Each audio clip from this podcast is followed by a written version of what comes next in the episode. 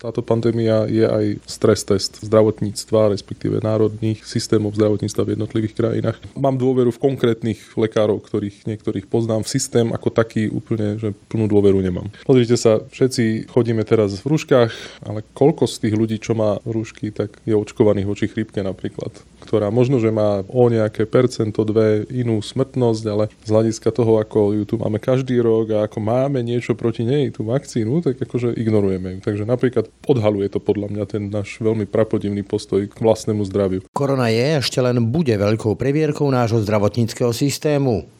Mám dôveru v konkrétnych lekárov. V systém ako taký úplnú dôveru nemám, hovorí lekár a špičkový slovenský vedec Peter Celec. Podľa neho v slovenskom zdravotníctve panuje mnoho špičkových lekárov a máme aj špičkové prístrojové vybavenie.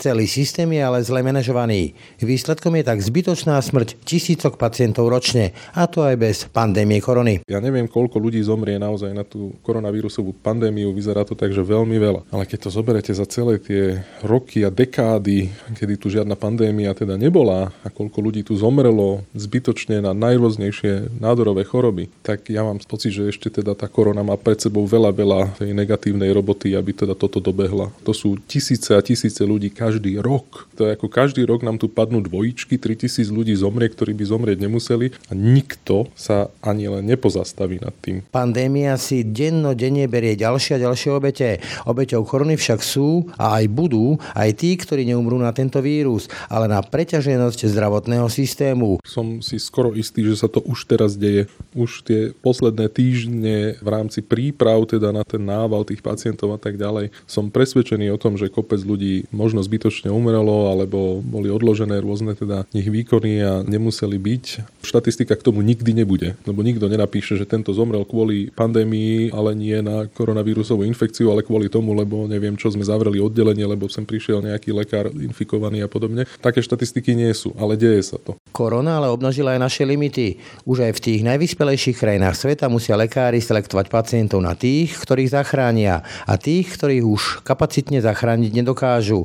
A jednoducho ich musia nechať, aspoň ako tak, dôstojne umrieť. Tak to bolo aj dodnes. Od určitého veku vám nebudú dávať najmodernejšiu, ja neviem, protionkologickú liečbu, keď proste vieme, že by vám predlžila život len o, neviem, mesiac, dva, ale zároveň by to stálo 100 tisíce eur, tak proste to jednoducho nedáva zmysel, pretože tie peniaze sa dajú využiť pre iných, kde teda by boli oveľa lepšie investované, veď farmakoekonómovia poznajú tie výpočty a toto sa reálne akože deje, čiže to nie je z princípu novinka, akurát možno, že verejnosť verejnosť si to možno teraz prvýkrát tak nejak uvedomí, že máme nejaké limity a je jedno, či sú to limity finančné, alebo či sú to prístrojové, alebo napríklad v Nemecku, kde vlastne už ani prístroje, ani financie nie sú limitom, ale limitom sú ľudia. Jednoducho nie je dosť ľudí, vyškolených, kvalitných, ktorí by teda vedeli sa starať o tých pacientov, ale vždy nejaké limity sú. Aktuálnou témou týchto dní je testovanie.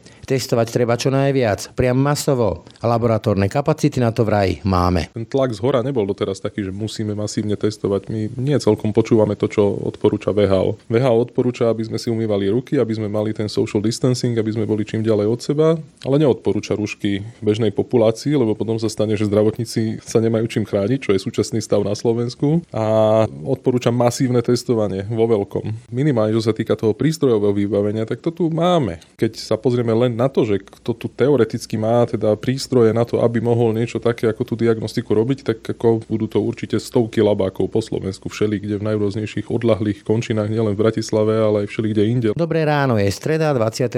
marca. Počúvate Ráno na hlas. Dnes s lekárom a špičkovým slovenským vedcom z Ústavu molekulárnej medicíny Petrom Celecom. Aj tento ranný podcast, tak ako aj všetky ostatné podcasty Aktualít, sú tu aj vďaka vašej podpore. Pekný deň vám želá Braň Dobšinský. Ráno nahlas. Ranný podcast z pravodajského portálu Aktuality.sk.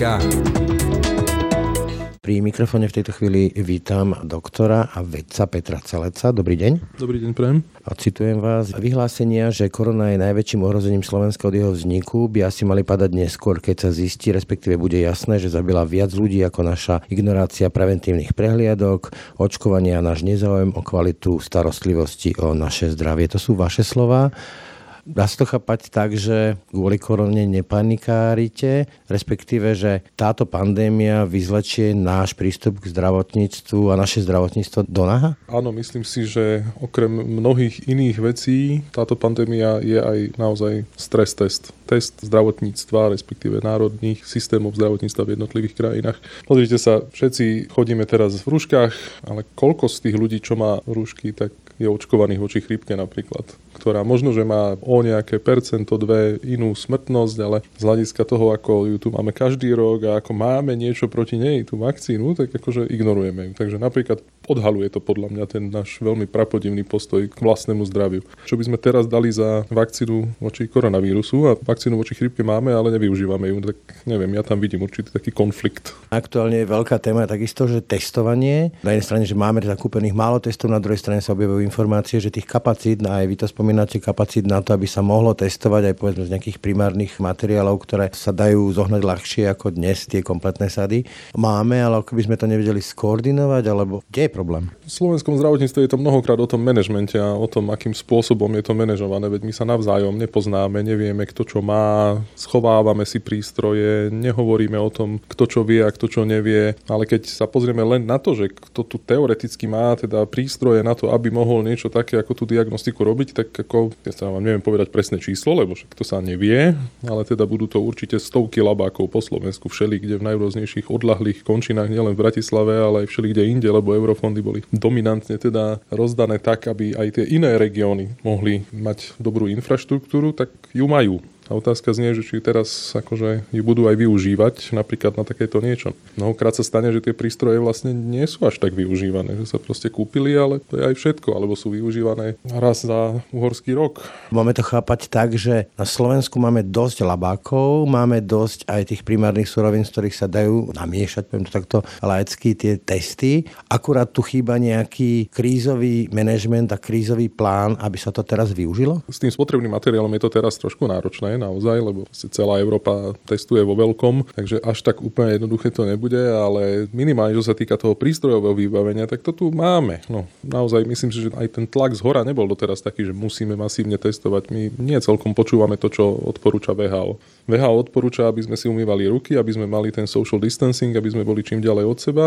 OK, ale neodporúča rúšky bežnej populácii, lebo potom sa stane, že zdravotníci sa nemajú čím chrániť, čo je súčasný stav na Slovensku. A odporúča masívne testovanie vo veľkom. Nie tak malom, ako sme to teda aspoň doteraz robili. No, uvidíme, ako to bude s novou vládou. Čiže vaša odpoveď vedca lekára je jednoznačná. Čo najviac testovať? Môj názor je v tomto prípade úplne irrelevantný. Sú tu iní experti a ako ja VHO považujem za celkom dôveryhodnú inštitúciu, možno iní nie, ale VHO odporúča masívne testovať. A aj mnohí experti masívne testujú a keď neviete, čo máte robiť, tak sa pozrite, čo sa deje v Nemecku a ja by som teda dôveroval tomu, že Nemci a nemeckí virológovia a epidemiológovia vedia, čo robiť a preto majú 200 tisíc testov do týždňa. Vedia, prečo to robia. Áno, potom im vychádza, že majú strašne veľa infikovaných. Koľko ich my máme, môžeme len tak odhadovať všelijako a matematicky možno modelovať, ale presne to nebude. A vaša odpoveď, prečo sa u nás tak e, málo testuje? To fakt neviem. Nie som v krízovom štábe, nie som v tých štruktúrach, takže neviem, prečo je to tak je fakt, že aj to, čo som zatiaľ teda počul od tých svetových alebo nemeckých odborníkov, bolo, že od určitého momentu, keď už je premorenosť obyvateľstva veľmi veľká, tak potom už nemá zmysel vo veľkom testovať. Už potom naozaj treba testovať asi len tých rizikových, aby sa vedelo, že či potom oni majú horšiu alebo lepšiu prognozu, ale tam ešte nie sme. Veď práve momentálne sme v tej fáze vyčkávania, kedy to u nás udrie, ak teda udrie takým spôsobom, ako je to aktuálne v Taliansku. Vy hovoríte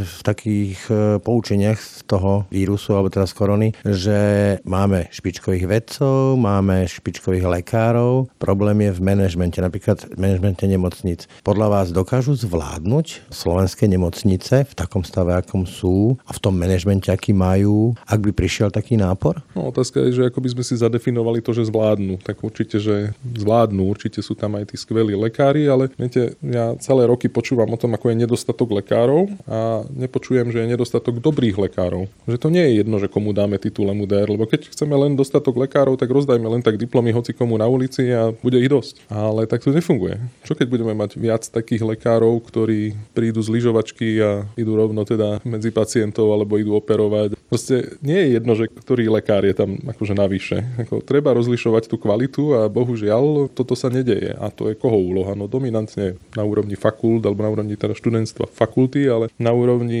lekárov potom napríklad toho manažmentu, to ako je to zmanéžované. Je to povedzme o tom, že oni utekajú, pochopiteľne, však povedzme majú rodiny, za lepšími podmienkami, ja teraz nemyslím len plat, ale povedzme, že aj výskum a jednoducho klinická prax a tak ďalej do zahraničia? No samozrejme, je tam aj tento problém, no ale vyrieši to tým, že naberieme viac medikov, tak viac ľudí pôjde potom do toho Nemecka, no alebo niekam na západ, ale to nevyrieši náš slovenský problém.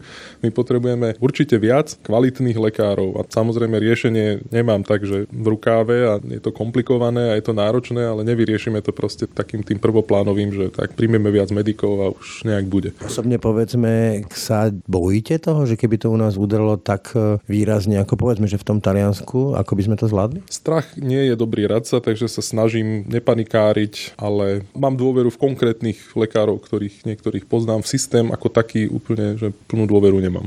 No pretože som zažil už aj na vlastnej skúsenosti mnoho zlyhaní a tie zlyhania sa opakovali a tie zlyhania sú zbytočné a to, čo ukazujú tie štatistiky, že máme relatívne vysokú tú tzv. preventabilnú mortalitu, čiže ľudí, ktorí umreli, ale minimálne v daný rok ešte nemuseli umrieť, tak tam máme ako veľké deficity. Máme tam akože veľa takých prípadov, veľmi veľa aj v porovnaní s inými krajinami a mám pocit, že tie štatistiky v tomto neklamú. Povedzme, že kardiovaskulárne a onkologické ochorenia, že zomierajú ľudia zbytočne. Aj. A pri týchto dvoch skupinách príčin smrti je to také najvypuklejšie, pretože sú najčastejšie. Zase môžeme rozprávať o tom, že aké sú príčiny a keď sa spýtate mnohých lekárov, tak vám povedia, že nezdravý životný štýl, nech je to čokoľvek, ale potom sa pozriete zase na porovnanie jednotlivých krajín z hľadiska obezity, z hľadiska fajčenia, z hľadiska mnohých iných parametrov a zistíte, že buď sme v priemere, alebo dokonca v niektorých parametroch lepší ako priemer, tak to ako je možné? to nesedí. Musia byť iné veci. Samozrejme, že nemám akože na to dôkaz, lebo na to sa ťažko nejaké dôkazy hľadajú, ale vyzerá to dosť výrazne, že nám tu zlyháva ten zdravotný systém, ale tým myslím aj tú prevenciu v zmysle screeningu, aj potom teda tá tzv. terciálna prevencia, keď už ten pacient tú chorobu má a čo ďalej s ním. Takže máme problémy a bolo by treba ich pomenovať a bolo by treba ich riešiť. A v niektorých aspektoch sa to aj akože darí. Sa pozriete napríklad na náhle cievne mozgové príhody, tak tam sú tie aktivity, naozaj tam vidno zlepšenie a čiastočne aj teda v tej kardiovaskulárnej mortalite, ale ešte sme veľmi ďaleko od toho, aby sme si mohli povedať, že dobre, aspoň sme v priemere. Toto je vírus, ktorý zasahuje respiračný systém. Ako sme na tom v týchto parametroch, ja neviem, fajčenie, fyzický pohyb, nejaká kondícia? Lebo napríklad tá debata je aj o tom, že v Taliansku je to okolo 80 čo zomierajú ľudia, ale talianský 80 nie je slovenský 80 U nás tí ľudia už v tej 60 70 nemajú takú kondíciu, ako povedzme vonku ľudia 70 No áno, aj tie celkové parametre, tá celková mortalita alebo celkové prežívanie, dožívanie a priemerná dĺžka života, nie sme v tom optimálni a nie je to teda len marginalizovanými skupinami obyvateľstva. Keď sa teda robili aj také štatistiky, tak to tiež nevyšlo dobre. Takže neviem vám povedať, že ako to teda skončí, naozaj netuším. Z hľadiska celosvetového som presvedčený o tom, že tento problém vyriešia vedci a naozaj neviem, či to budú Nemci, Američania alebo Slováci, ale každopádne to budú vedci, ktorí buď teda prídu s vakcínou, alebo v tom lepšom prípade prídu ešte skôr s nejakým fungujúcim liečivom. Však teda klinické štúdie bežia a keď teda niekto toto vyskúma, tak to vyrieši aj na Slovensku ten problém, nech už to bude kdekoľvek. A to je strašne dôležité, aby sme si uvedomili, že veda nie je národná, to nie je niečo, čo ako keď my to tu vyskúmame, tak ako my budeme zdraví a ostatní nie, to pomôže celému svetu. Takže podporiť ale vedu treba aj tu určite. Teraz aj mnohí ľudia kladú práve tú otázku, že kde je veda, že prečo už na to nie je vakcína, prečo už na to nie je liek. Problém ale môže byť, e, keď som sa rozprával s pánom Místrikom, tak hovorí, že to je pomerne veľmi adaptabilný alebo teda meniaci sa vírus. Dá sa očakávať, že povedzme, keď sa nájde vakcína, nájde sa liek na toto, tak o rok príde nejaká jeho mutácia a vchádzame do nejakej éry takýchto pandémií? Pokiaľ viem, tak chrypka sa predsa len teda mení o niečo viac, teda o dosť viac ako tento vírus, ale áno, no mení sa, takže nie je tam tá 100% istota, že keď budeme mať liek, tak teraz už akože nebude problém. Zavodové. To určite nie, určite môže prísť iný vírus, aj určite príde, nevieme kedy, nevieme aký, ale s tým sa ľudstvo v podstate od nepamäti akože stretávalo. Akurát nás je teraz veľa, akurát máme naozaj tie metódy na detekciu, vieme diagnostikovať niečo, čo ešte pred 20-30 rokmi by sme aj netušili, že to existuje, tak teraz už to vieme zistiť z jednej molekuly nejakej RNA a samozrejme máme tu aj teda ten internet, lebo pred tým internetom predsa len až tak veľmi rýchlo sme sa nedozvedeli o tom, čo sa deje v nejakom Wuhane. A teraz to ide všetko strašne rýchlo, sledujeme všetky informácie zo všade, tak toto mení veci a mení samozrejme aj pohľad toho človeka, ktorý to len tak akože z boku sleduje. Ešte vrátim do tých nemocníc, tak už dnes vidíme niektoré negatívne dôsledky toho vyčkávania na koronu. Už sa človek môže dočítať o tom, že sa odkladajú jednak operácie, jednak povedzme, že CT a ďalšie vyšetrenia pacientov s onkologickými ochoreniami.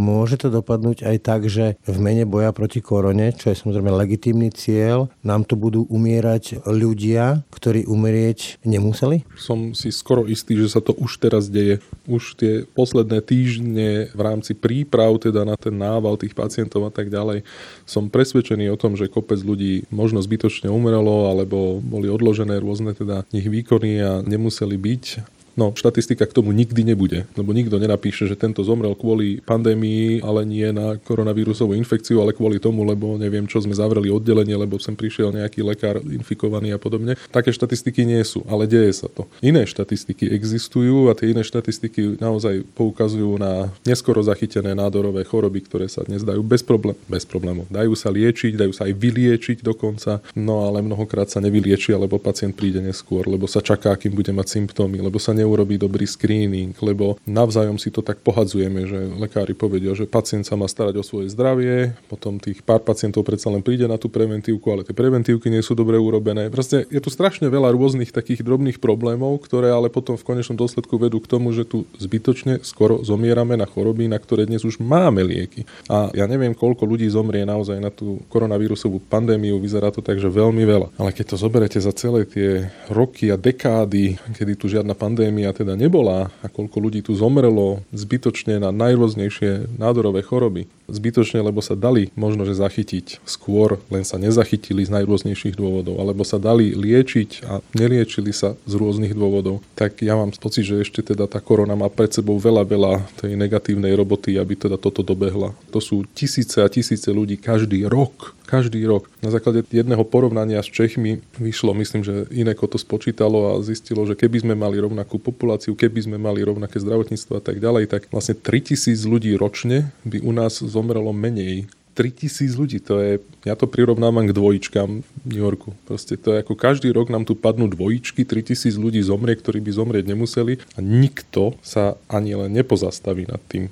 A ja si myslím, že by sme sa mali nad tým pozastaviť aj ako lekári samozrejme, ale aj ako pacienti, poistenci, ktorí teda... Ekonomicky, to sú častokrát ľudia ekonomicky veľmi výkonní a vlastne generujú tie zdroje na to, aby sa liečili zase ďalší. Áno, ale sme aj egoisti, tak ja chcem, aby, ja neviem, moja mama dlho žila, ja chcem, aby som ja dlho žil. Prečo nám je to jedno? Prečo akože hodíme rukou, že nevadí, ale za to budeme vymýšľať a skupovávať nejaké respirátory, ktoré potom chýbajú v nemocnici, aby sme sa akože ochránili pred nejakým infektom. No, neviem, nejde mi to dohromady. Podľa vás toto zlomí tú mentalitu ľudí, taký ten lahostajný postoj k zdraviu? Alebo sa otrepeme ako obvykle a pôjde to ako doteraz? Ja si myslím, že takým parametrom, že či to bude mať nejaký efekt na jeseň, keď sa bude zase očkovať voči chrípke, chcem vedieť, koľko percent populácie sa dá zaočkovať. Keď to bude opäť 5%, tak nie, nemalo to teda ten efekt.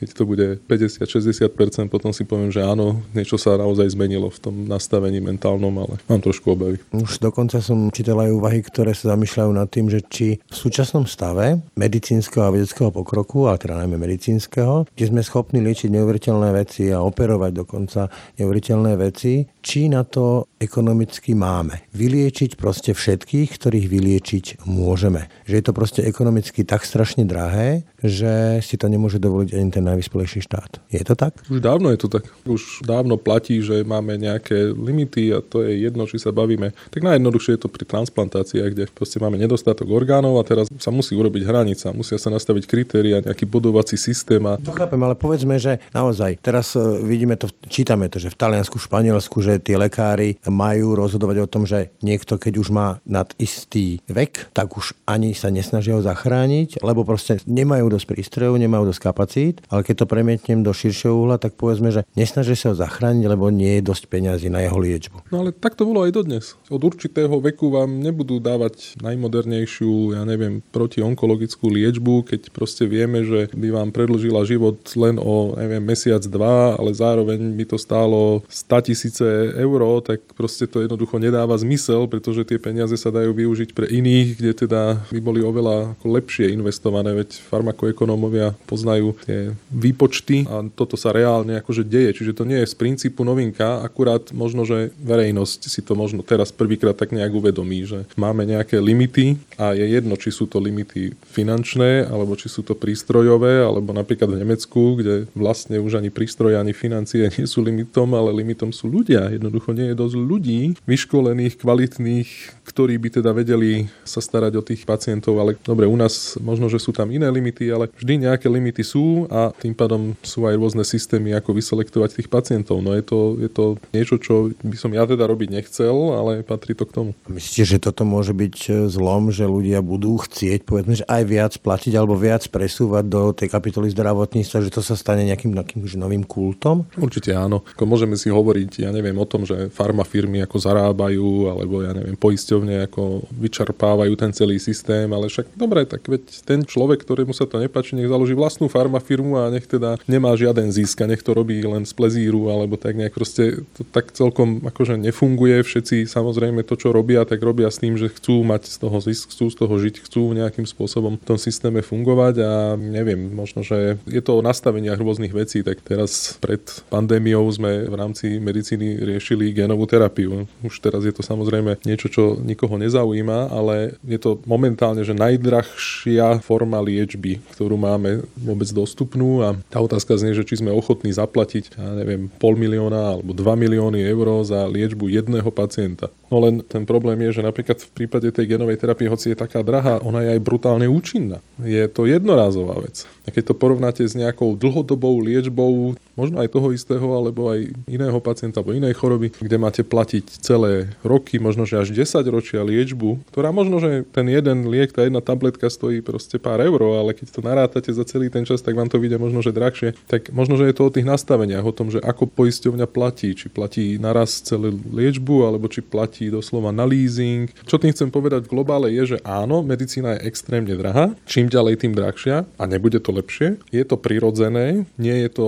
žiadnym držgrostvom nejakých firiem ani nič podobné, je to proste úplne prirodzená vec a je to o tom trhu, ktorý rozhoduje. Môžete síce povedať tak ako na Slovensku, že my tu budeme mať lacné lieky, ale potom sa nedivme, keď ich exportujú niekde inde, kde teda zarobia viac, tak na to človek nemusí mať vyštudovanú ekonomickú, aby pochopil, že to takto bude fungovať. Len my musíme sa nastaviť na to, že sa s tým musíme nejak vysporiadať. Poisťovne sa s tým musia vysporiadať. My ako poistenci sa musíme prispôsobovať tomu a to takým spôsobom, že napríklad tlačiť na tie naše poisťovne, aby prichádzali s tými nejakými novými produktami, novými možnosťami poistenia. Si zoberte, koľko peňazí my dávame do zdravotnej poisťovne každý mesiac. Akože OK, väčšinou to odchádza niekde, ani nevieme, že presne koľko to je, ale človek si to môže dohľadať. Keby sme toľko dávali našim, neviem, telekomunikačným operátorom, my by sme od nich vyžadovali služby tých zdravotných poisťovní v skutočnosti väčšina z nás žiadnu službu vlastne nevyžaduje až potom, keď už je akože teda chorý a potom ako vieme o tom, že máme nejakú kartičku, ale neriešime, že čo za službu vlastne dostávame od tej poisťovne. Toto sa asi bude musieť nejako zmeniť. A vás neprekvapilo,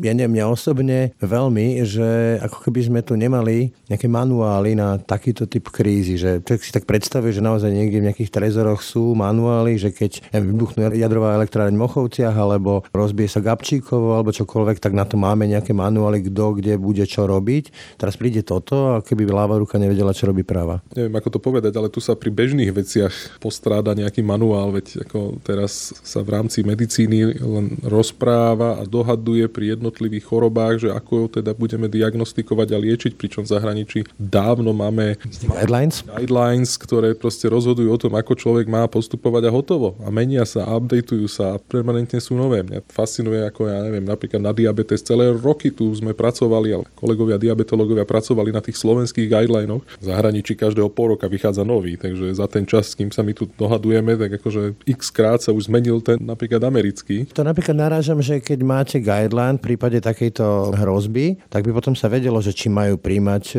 pacientov s podozrením na onkologické ochorenie na CT a podobné a podobné veci, ktorí možno teraz umierajú. No ale keď máte diabetikov 10 tisíce, 100 tisíce, keď máte infarktov obrovské množstvo, tiež vlastne niekoľko desiatok tisíc na Slovensku každý rok a nemáme na to poriadny guideline, alebo minimálne sa nedodržuje, keď aj ten guideline máme, tak ako môžete očakávať, že niečo, čo sa stane raz za N rokov, takže na to guideline budeme mať. Akože ja by som bol prekvapený, keby sme toto mali akože vyriešené, ale zase aby sme len nenadávali na to slovenské zdravotníctvo, treba povedať, že aj tie ostatné krajiny s týmto majú problém a nikto nie je pripravený. Pre mňa najsmutnejšie na celej tej aktuálnej situácii, popravde, je to, ako nefunguje Európa. Ako sme sa tu proste ani nesnažili o to, aby sme riešili ten problém spoločne, aspoň s okolitými krajinami. Proste zatvoriť hranice, každý si rieši svoje, dohadovať sa komu kto ukradne akú masku. Sebectvo. Dosť zle, dosť zle. Ja som si myslel, že teda tá integrácia Európy je už oveľa ďalej a že takéto evidentné, ani nie že európske, ale celosvetové problémy sa budú riešiť na, keď nie celosvetové, tak aspoň na tej európskej úrovni. Dá sa to chápať tak, že vlastne ten koncept e, sme Európania sa rozpadol, lebo mentálne je to naozaj o tom, že všetci sa akoby stiahli do tých národných identít. No ak to tak je, tak je mi ako z toho veľmi smutno, pretože ja sa cítim byť Európanom a ja si myslím, že by sme ako republika alebo V4 mohli teraz napríklad pomáhať tým Talianom, pretože evidentne Taliani a Španieli majú teraz veľké problémy a nemali by sme myslieť len na to, že chvala Bohu, že teda my sme ešte akože od toho a teda modliť sa, aby sme teda neboli v tej istej pozícii, lebo však teda nám asi potom tiež nikto nepomôže. Som dúfal a myslel, že to už je ďalej, ale evidentne nie. No tak uvidíme, ako to bude potom. Môže byť povedzme ďalším takým pozitívnym poučením z tej korony, že napríklad keď sa vrátim k tým eh, guidelines, k tým eh, krízovým plánom a manuálom na takéto situácie, že už sa s tým bude počítať, že je nevyhnutné to mať? To myslím si, že sme aj predtým vedeli, keby ste sa hoci koho spýtali, tak vám povie, že určite, že také treba mať. No, otázka... no, nikoho to netrápilo. No áno, lebo tak keď máte tisíc problémov dnes, tak nebudete riešiť ten veľký problém, ktorý možno, že príde niekedy o 10 rokov. Takže riešite tých tisíc problémov dnes. To je v podstate, nechcem povedať, že prirodzené, ale áno, no tak asi sa toto vylepší, ale tiež je to niečo, kde riešiť napríklad takúto pandémiu, že zatváraním hraníc, tak to koho napadlo? To akože, čo ten vírus si povie, že fúha, závora, zastanem, ale... No, páže. To akože úplná blbosť proste. Aj epidemiológovia hovoria, že to sú úplne minoritné záležitosti, ktoré sa tým vyriešia a naopak ešte by som pochopil, keby sa zatvorili napríklad hranice pred tým, než to sem príde. Tiež to asi nemá význam, ale ak je to vnútri, to je ako keby ste, ja neviem, že prišiel zlodej ku vám domov a vy zamknete, lebo už je u vás doma. No, akože čo, aby nedošli ďalší. No, tak to je aká výhoda. Má zmysel potom tie opatrenia, ktoré máme tu na stole dnes, e, to, že vlastne sedíme všetci doma, premietnem to povedzme na malých živnostníkov a rôzne prevádzky, ktoré kvôli tomu môžu krachovať a mať potom zase iný typ problémov? Asi sa budem opakovať, medicína musí byť založená na dôkazoch. Nie na tom, čo si ja myslím, nie na tom, čo si myslí, aj keď je to epidemiológ, ale proste naše názory sú irrelevantné, podstatné sú výsledky rôznych experimentov, štúdií. A keď názory expertov, tak potom tých naozaj akože celosvetovo akceptovaných najväčších expertov. Takže ja by som v tomto prípade jednoznačne dôveroval VHO, dôveroval by som, ja neviem, Inštitútu Roberta Kocha. A tí dali odporúčania a v rámci tých odporúčaní ten social distancing je jednoznačne akože odporúčaný, takže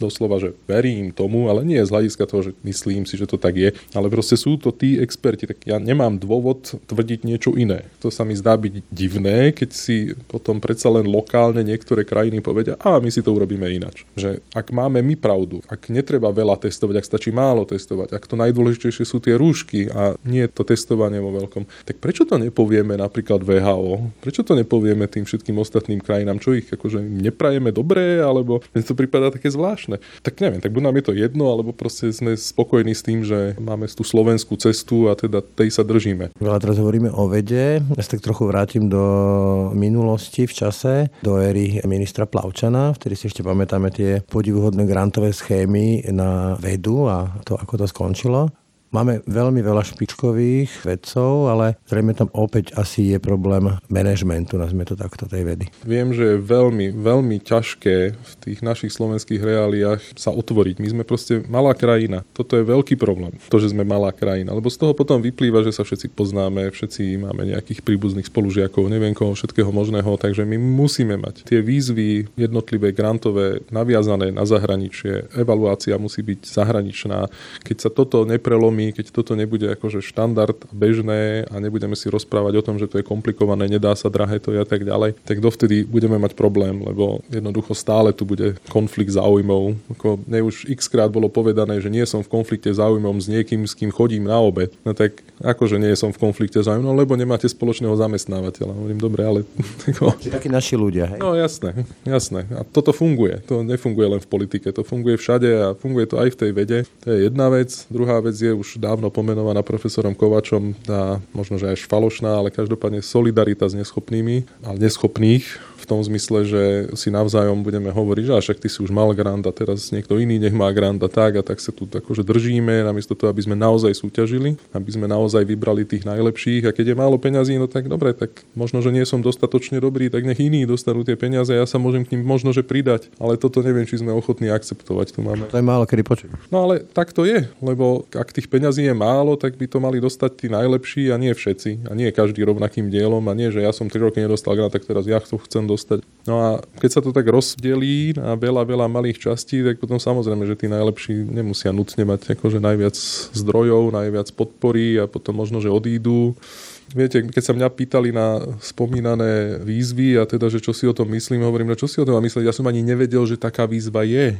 Takže ja som ani nebol nespokojný s tým, že by som nedostal ten grant, lebo ja som ani nežiadal, ja som nevedel, že taká výzva je. No tak nebol to zrovna nástenkový tender, niekde to asi zverejnené bolo, ale ku mne sa to nedostalo. No tak nie som dostatočne dobrý vedec, alebo teda to bolo tak urobené, aby sme sa vlastne k tomu ani nedostali, k takýmto výzvam. A odvtedy, ako viete, čo človek môže urobiť, ako mladý, perspektívny vedec. No tak máte dve možnosti, buď to odídete preč do fungujúceho systému, kde sa takéto veci nedejú, alebo zostanete tu a snažíte sa s tým niečo urobiť. Buď to sa snažíte prispôsobiť tomu systému, čo je najväčšia tragédia, no alebo sa snažíte nejakým spôsobom proti tomu bojovať. Tak ja sa snažím proti tomu bojovať, neviem či úspešne, ale v nejakých malých drobnostiach, ja keď som sa dopočul, že sa podarilo napríklad, že našej najväčšej grantovej agentúre, že stačí napísať žiadosť po anglicky, tak to bol pre mňa taký ten pocit, že konečne po toľkých rokoch sme dopracovali sa k tomu, že nemusíme to mať po slovensky napísané a prekladať to ako blázni. Ja k tomu možno ešte pridám jednu vec, že vedci napriek tomu, že teda dosahujú častokrát svetové výsledky, nepoužívajú tu na Slovensku nejakú veľkú vážnosť, nie sú to nejaké celebrity,